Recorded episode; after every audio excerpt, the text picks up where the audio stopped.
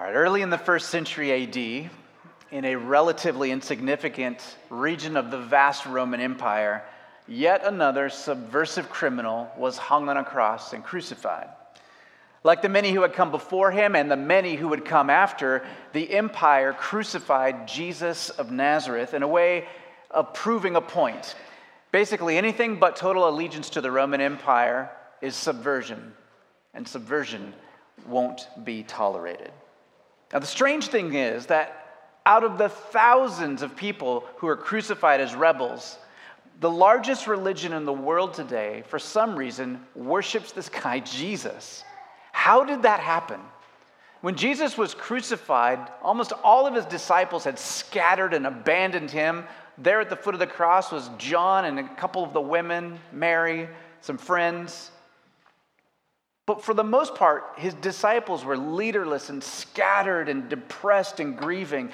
How is it then that in 2019, roughly 6,800 miles away, speaking a language that hadn't even been in, exist, in existence at the time Jesus spoke, how is it that we've gathered here to worship Jesus?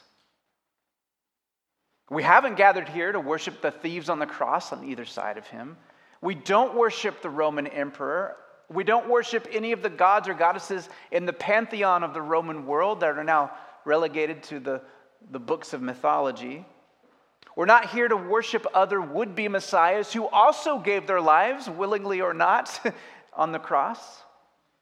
And we haven't even gathered to worship Moses or David or John the Baptist or Peter or St. Paul or, or Mary. It's weird. It would be anyway if it weren't for a few important facts.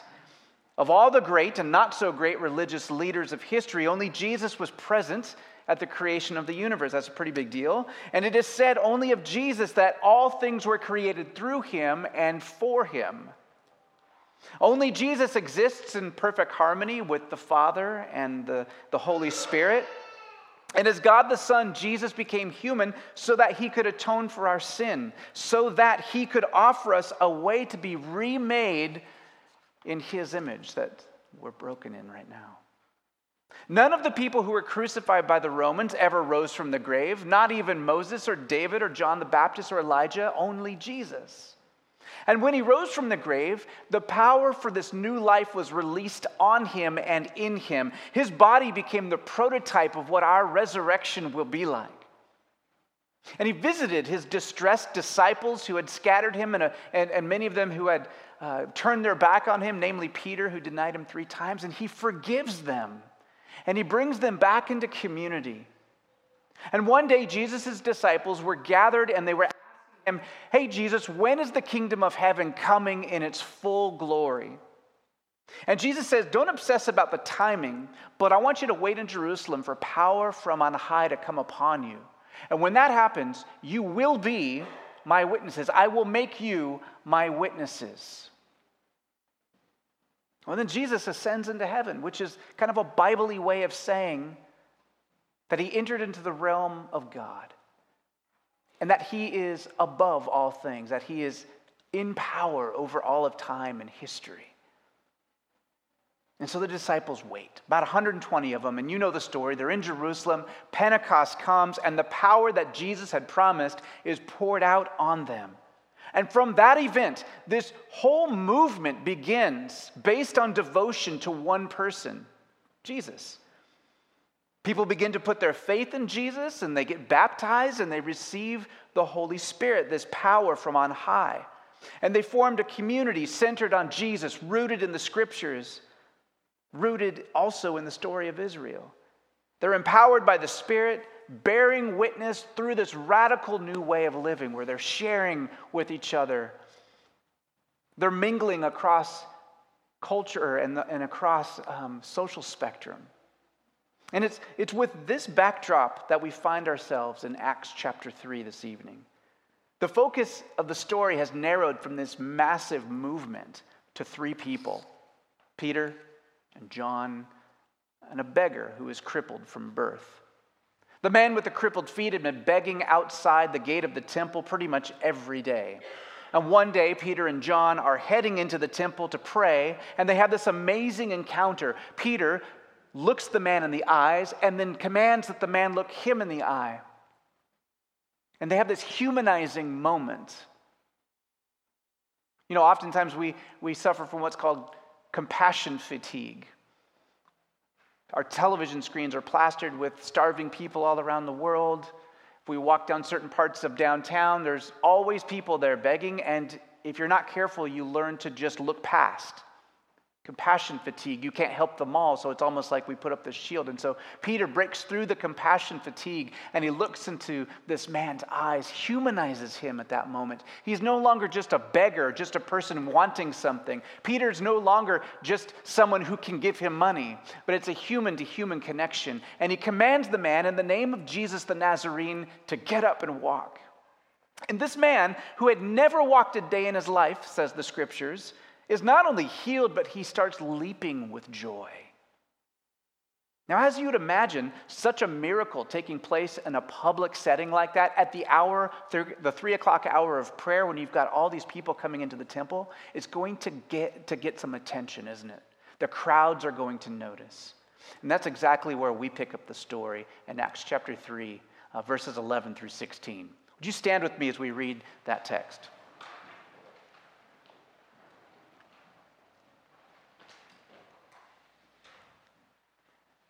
Speaking of the guy who was healed, while he was clinging to Peter and John, all the people ran together to them and to the so called portico of Solomon, full of amazement. But when Peter saw this, he replied to the people, Men of Israel, why are you amazed at this? Or why do you gaze at us as if by our own power or piety we made him walk?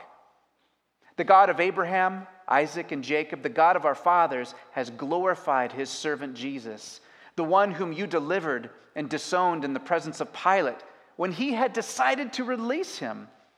But you disowned the holy and righteous one and asked for a murderer to be granted to you. But put to death the Prince of Life, the one whom God raised from the dead, a fact to which we are witnesses. And on the basis of faith in his name, it is the name of Jesus which has strengthened this man whom you now see. And the faith which comes through him has given him this perfect health in the presence of you all.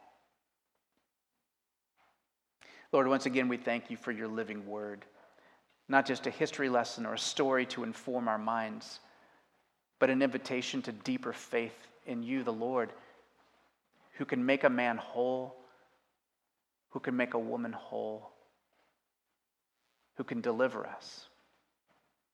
I pray, Holy Spirit, by your power and ministry, as we, as we look deeper into this story, would you draw our hearts deeper into yours? That, would you give us the gift of deeper faith? Thank you. Amen. You may be seated. So here's the scene this man who has been crippled from birth who people had known simply as the beggar who was always outside the steps by the beautiful gate of the temple, this guy is now up and dancing and leaping with joy. So either this is like the longest long con ever, because he was there for a long time, like it says his whole life, or something supernatural had just taken place in their midst. People were crowding all around in amazement, as you would if you saw something like that.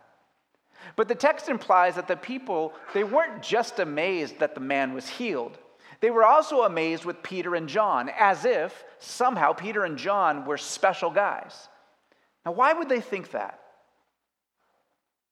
In the ancient world, there were different superstitions about healings and miracles, and three of the most common in this time and in this place were magic, the divine person or divine people walking among us, or super pious people who could do supernatural things. So, those are the three main reasons or superstitions that people thought could make a healing. With magic, people thought that skilled practitioners could manipulate the spiritual and the physical realms. One of the most important skills of the magician was knowing the proper spell and even more importantly, well, just as important as the proper spell, the proper pronunciation of the spell. You had to have that down. So, a year ago or so, Stella was really into uh, copying the voice of Hermione Granger in the Harry Potter movies. She, she really has, you should have her do that accent. She can do it really well. Anyway, there's a scene in one of the movies where they're in their class and uh, Ron Weasley is trying to do the spell Wingardium Leviosa, right, to make the to make the little feather lift off the table, and he's just he can't do it. He's saying it all wrong. And his know-it-all friend Hermione comes over and says, "It's not Leviosa, it's Levio. You know, it's not it's not Leviosa." It's Leviosa. And then she does it and it's perfect. It's just, he had the words right, but it's the pronunciation. Again, Stella can do it way better. But magicians in the ancient world were especially drawn to powerful names. And so perhaps the people thought that Peter and John could do miracles through the proper pronunciation of Jesus the Nazarene. Another popular superstition was that divine people walked among commoners and could use their powers to do miracles. So, like in Greek and Roman mythology, the gods and goddesses would sometimes disguise themselves as human beings and walk around, and they could do special stuff and healings and perform miracles. In fact, there's a story later on in the book of Acts where Paul is doing some, some healing, and the people there, they're, they're Gentiles. They think, this is Zeus among us, and, and Apollos is among us. And, and, and I think it's Paul and Barnabas, and they, they both say, No, no, we're not, we're not gods. We're just guys. We're just like you. It's Jesus who gives us this power. Now, Orthodox Jewish people, the types that would be praying at the temple, knew better than to mess around with magic. That was strictly forbidden in Scripture. And they were monotheistic. So they probably didn't think Peter and John were gods or goddesses. They probably thought, if anything, they were angels. But far more likely, they suspected it was the special piety of these men or the holiness of John and Peter that allowed them to do this miraculous deed. After all, sometimes in Scripture, God would do amazing things, wouldn't He? Through people like Moses and Elijah and Elisha, all men remembered for their piety and their humility. But Peter has none of that. He won't allow them to entertain those types of thoughts. And he takes the opportunity to preach. And here's why Peter preaches because works of wonder, think of, think of a work of wonder. Think of even the most amazing sunrise or sunset you've ever seen, or the best powder day if you're a skier or a snowboarder, or just something beautiful or amazing, the birth of a child, uh, whatever it is if that is unconnected from the gospel, odd happenings, spectacular things, what they, they either can't be explained or human beings, we, we fill in our own ideas, our own explanation. So, for example, um, people today think that aliens are always visiting our planet whenever something spectacular happens, right? It has to be an alien because it couldn't be anything else. Like, we can't explain it. Aliens did it, right? And in this time, it, it could have been a, a visit from a divine person or magic or the special piety of Peter and John. But good preaching seeks to connect the acts of God with God Himself. And in this case, Peter wants these people to know it wasn't our piety that caused this man to be healed. And it's not because we're divine beings. And it's not because of the magic words, Jesus the Nazarene. It's because of Jesus himself. He's the one who healed this man. The crowds were astonished, but Peter thinks that they should have known better. After all, this is the kind of stuff that Jesus was doing all the time in his earthly ministry. And so Peter takes the time to root this whole scene in Scripture. He's talking to Israelites. What is the most foundational story in the history of Israelites? Danielle read from the book earlier.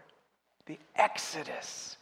The Exodus. That was the event when God took this people out of captivity and made them a real people. The Jewish people, of course, were enslaved in Egypt, forced into lives of hard labor, and then in, in, Exodus chapter 3, you get this out of the blue, miraculous event. Moses is just out shepherding his flock. Remember, at this time, Moses, who was saved uh, by, by Pharaoh's daughter and raised in the, in the temple uh, of the Pharaoh, he then was an attempted murderer, or actually, he did murder someone. And then he had to escape into the wilderness. and he marries Zipporah, whose dad is a pagan priest. And so now he's just a guy, lucky to be alive, out shepherding animals. Like he's, he's nobody on the scene of anybody who's religious and pious and special. He's just out there doing his thing. He sees this bush that's burning, but it's not burning up. Now, if there was no explanation for a bush that's burning but not burning up, it's a magic bush. It's a sign from the gods. It's aliens. It's some new form of chemistry. We fill in the blanks, don't we? And so Yahweh, God, gives an explanation. And he says, I am the God your father, the God of Abraham, the God of Isaac, the God of Jacob. This isn't some freak, rare phenomenon. This is an act of God, and it's linked to these relational covenants I made with Abraham, Isaac, and Jacob. It means that this event, this burning bush thing, what is about to happen, what I'm going to tell you, is connected to the larger story. In the same way, now here's the connection because Peter uses these words I'm the God of your father, the God of Abraham, the God of Isaac, the God of Jacob. You're a Jewish person, you're at the temple worshiping. What are you going to think of? Exodus 3. Now, here's why. In the same way, Peter's sermon links the healing of the crippled man at the gate of the temple with the story of Exodus.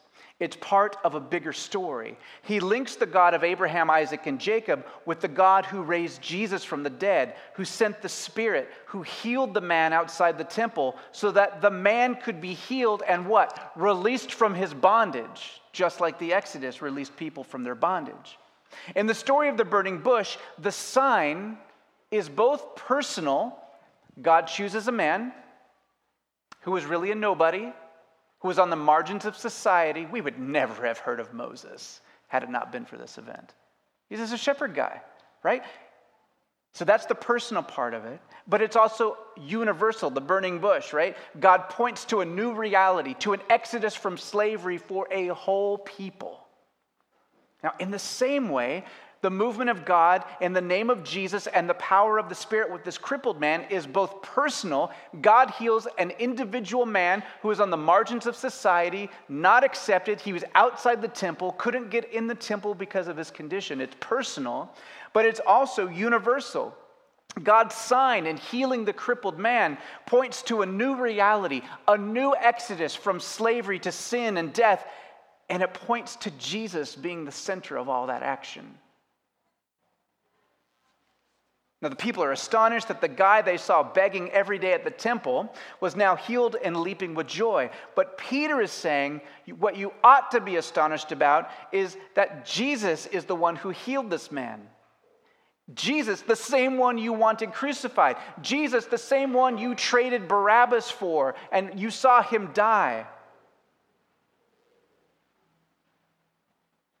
It's kind of cliche, but there's a saying at least in churchy circles, that if you have to go to Sunday school, if you're a kid, you get to go to Sunday school, that the answer to most Sunday school questions is Jesus. Right? Probably statistically speaking, since we talk a lot about Jesus in Sunday school, that's probably true. But there's a reason for that. He like really is the point of life. He's the giver of life. He's the fullest expression of God the Savior, the sovereign King, the Messiah. He is the answer. In his sermon, Peter mentions three titles for Jesus that shed light on his true identity. And he wants the crowds here to be astonished about Jesus healing this crippled man because they want, he wants them to be astonished about who Jesus is. And the first title Peter references is that of a servant. He says in verse 13, if you're following along, that the God of Abraham, the God of Isaac, the God of Jacob, the God of our fathers has glorified his servant, Jesus. What does that mean? Why would he say that? All of our theology that comes later on in the New Testament, and then especially in the creeds, talks about the Trinity, talks about Jesus being co eternal and co equal with God the Father and God the Holy Spirit. Why would Peter call him a servant? Does Peter not know? Maybe his theology is not quite there yet, but then, like, what does that mean that the Bible's wrong about this, okay? What is going on? I think Peter does this to make a point. The God of Abraham, Isaac, and Jacob, the God of our fathers, spoke through the prophet Isaiah about a servant who would suffer on behalf of all the people. This one servant would take everything that Israel was supposed to be and do as a nation, and this one servant would accomplish all of that vocation. But there's a twist, this weird thing in Isaiah that, that people hadn't been able to understand, and that is that this servant would also suffer and die for crimes he didn't commit. He'd be crushed even though he was innocent. He would die in the place of the guilty even though he was obedient. See, up until this point in history, Peter preaching on this text, the servant in Isaiah had, be, had been a mystery. Like people guessed at who he might be or who he would be someday, but nobody could figure it out. There was no definitive answer. The servant in Isaiah's servant songs was kind of this cipher, this weird, unexplained mystery. And what Peter is saying is that the innocent man you turned over to Pilate is the innocent servant of God. Jesus is the sacrificial servant who's also the Savior of the world. So, Peter's rhetoric is intended to say that the man who was healed in the power of Jesus' name is a sign. Just like the burning bush was a sign pointing to something more, the healing of this man was a sign pointing to something more. And it was pointing to the fact that Jesus is the exalted servant of God. He's the point of the healing. Then Peter uses a second term to describe Jesus, and it's found in verse 14, Acts 3:14. He says, You disowned the holy and righteous one. It's not out of the ordinary to describe people, especially people in the Bible, by their pious attributes. Noah is known to be a righteous man. Abraham is known for his faith. Moses is known as the most humble man who ever lived. David for his passionate heart, and Mary for her obedience. These are just some examples. Holy and righteous. That's how Peter describes Jesus. Now, Jesus was definitely those things and a lot more. He embodied those attributes of holiness and righteousness. But more significantly, the term together, holy and righteous, was a phrase used by Isaiah, again, to describe Yahweh, God Himself. So when Peter says to the crowds, You disowned the holy and righteous one, he's saying two things at the same time. The first is you disowned the God whose honor you thought you were protecting by crucifying Jesus. And I'm also saying in that same sentence that Jesus then is divine, that he is the Yahweh that you thought you were protecting. He's the holy and righteous one. So the suffering servant was Yahweh himself, the suffering God.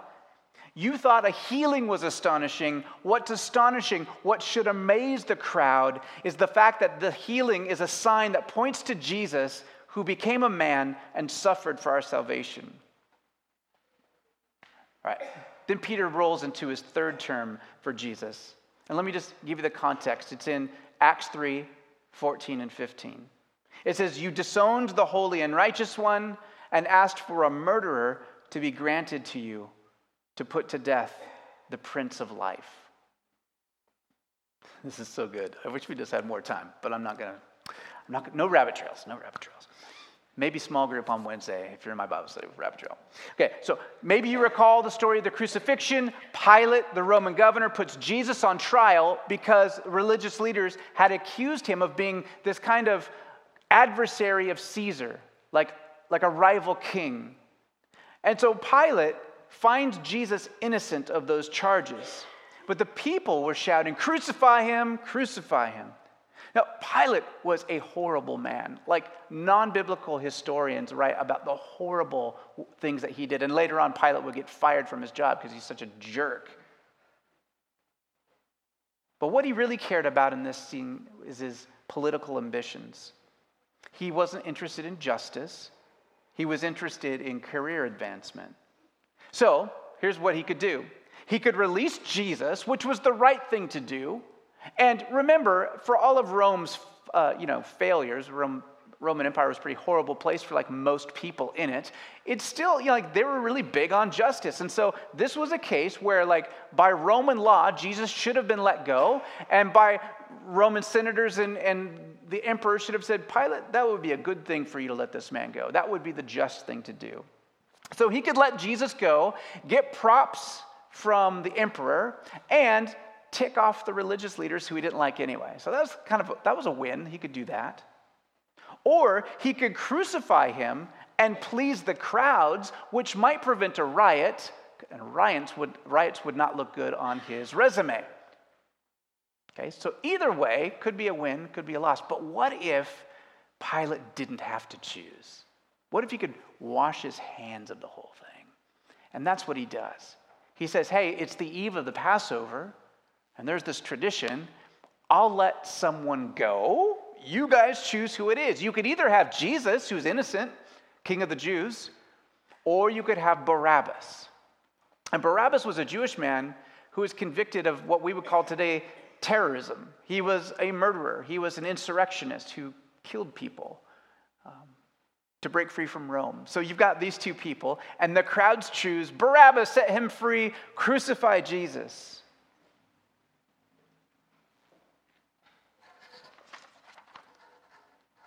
Okay.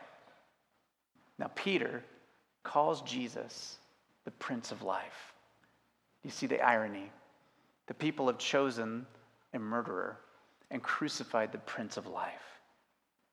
The Prince of Life, Prince, archegos in Greek, can mean ruler or head of, but it also carries this sense of originator or author. So you might say the originator of life or the author of life. Peter is saying that it is from Jesus that all life comes out of. All things were created through him. It is for him that all things came into being. See, the crowds had thought that they were protecting God's honor by crucifying Jesus because they didn't believe he was from God. But Peter's saying, listen, look, the crippled man was just healed in Jesus' name. He is a living sign. Like you knew this guy every day was on the steps. You know him, you know he never walked before, and now he's walking and jumping all around you. Pay attention. This is a sign because dead people don't heal crippled people. And Jesus healed this guy. Jesus is alive, he's risen. And we're witnesses, you and I, crowds, to this healing, and therefore we're witnesses to the resurrection. Okay, now think back to Acts chapter 1 if you've been following the series. Wait in Jerusalem for power from on high to come upon you, and I will make you witnesses. They just became witnesses to the resurrection of Jesus. How encouraging for Peter, how encouraging for the early church, and how potent a witness for these crowds, many of which would come to follow the Lord. It may seem like Peter is being a little harsh with these crowds. Like, you guys, what are you, what are you astonished about? I mean, come on. Like a guy's just jumping, walking who had never walked before. But I think that Peter's being loving because if he really didn't care about these folks, he just wouldn't waste his time. You just walk away. But he wants, to, he wants them to see that it's Jesus who fulfills the promises of a faithful God. How what is happening to this man in front of them is part of the larger story of God's promise to rescue them. And, and I hope, I hope that by unpacking these verses together, and I know passages like these can be a little laborious, I hope that it, it helps you to see how all of this is connected, how the scriptures are one big story. That's why we typically go verse by verse here, because I think that the greater ability we have to see the Bible as the whole story, the more we can appreciate it and to see God's ribbon of faithfulness run throughout it. So, so if anything, I, I want you to get that.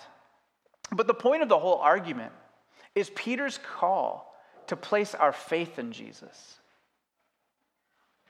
Not just what Jesus can do, and not just what he thought. When Peter says it's on the basis of faith in his name, the name of Jesus, that strengthened this man, he isn't talking about the faith um, that if you command something, that healings are going to happen. It's not magic, it doesn't work like that. He's talking about faith in a real person, in the risen and reigning Jesus. This man wasn't just healed through faith in Jesus' name, he was made whole. The term used here is for perfect health. It means wholeness or soundness. It's an aspect of salvation or shalom, which is used all in the scriptures. Faith in Jesus brings not just one off help, it brings wholeness to our brokenness, it brings soundness to our fractured lives, life to our death, and freedom from our captivity to sin. Some of us, most of us, have faith in Jesus for some things in our life, don't we? Maybe we have faith that we'll receive eternal life when we die, and that is a great thing to have faith in. Maybe you have faith that Jesus is the Son of God. Maybe you have faith that He forgives your sin or that we will rise from the grave. Those are awesome things to have faith in. But this story and Peter's sermon invite us to a much deeper faith than just a few one off things. Faith that Jesus is with us and for us in every aspect. And I just, I'm asking myself these questions as much as I'm putting it out there to close. But when was the last time you invited Jesus, you trusted him in your finances or in your relationships or in your intimacy with God? Just spoken to him as a real living person that he is. Lord, help me. I don't feel close to you. Be honest and have a, a conversation. When was the, the last time you invited him into your depression, your anxiety, your sexuality, your lostness, your joy? When was the last time you shared your joy with the Lord? Jesus is the Sunday school answer for a reason. He's the one, the only one, who desires to make us whole and has the actual power to do it. Would you pray with me?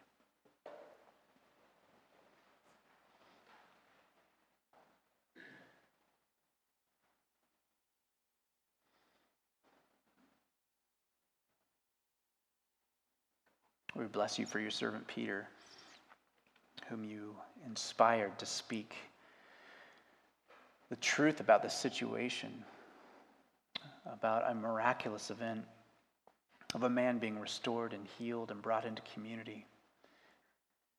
But also that you, Lord Jesus, are the one who makes that possible. You're the one who makes us whole, not just healed from one or two things.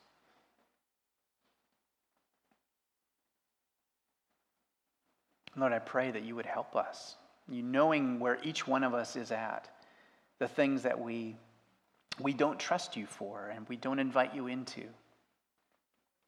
By the power of your Spirit, would you break down those walls and help us to, to know you more intimately, to trust you more fully? And maybe the biggest miracle, Lord, is that you, you would overcome our fear you would overcome our fear of, of losing control. Oh, Lord. Bless you for all that you've done for us. Help us now to have the courage to receive it.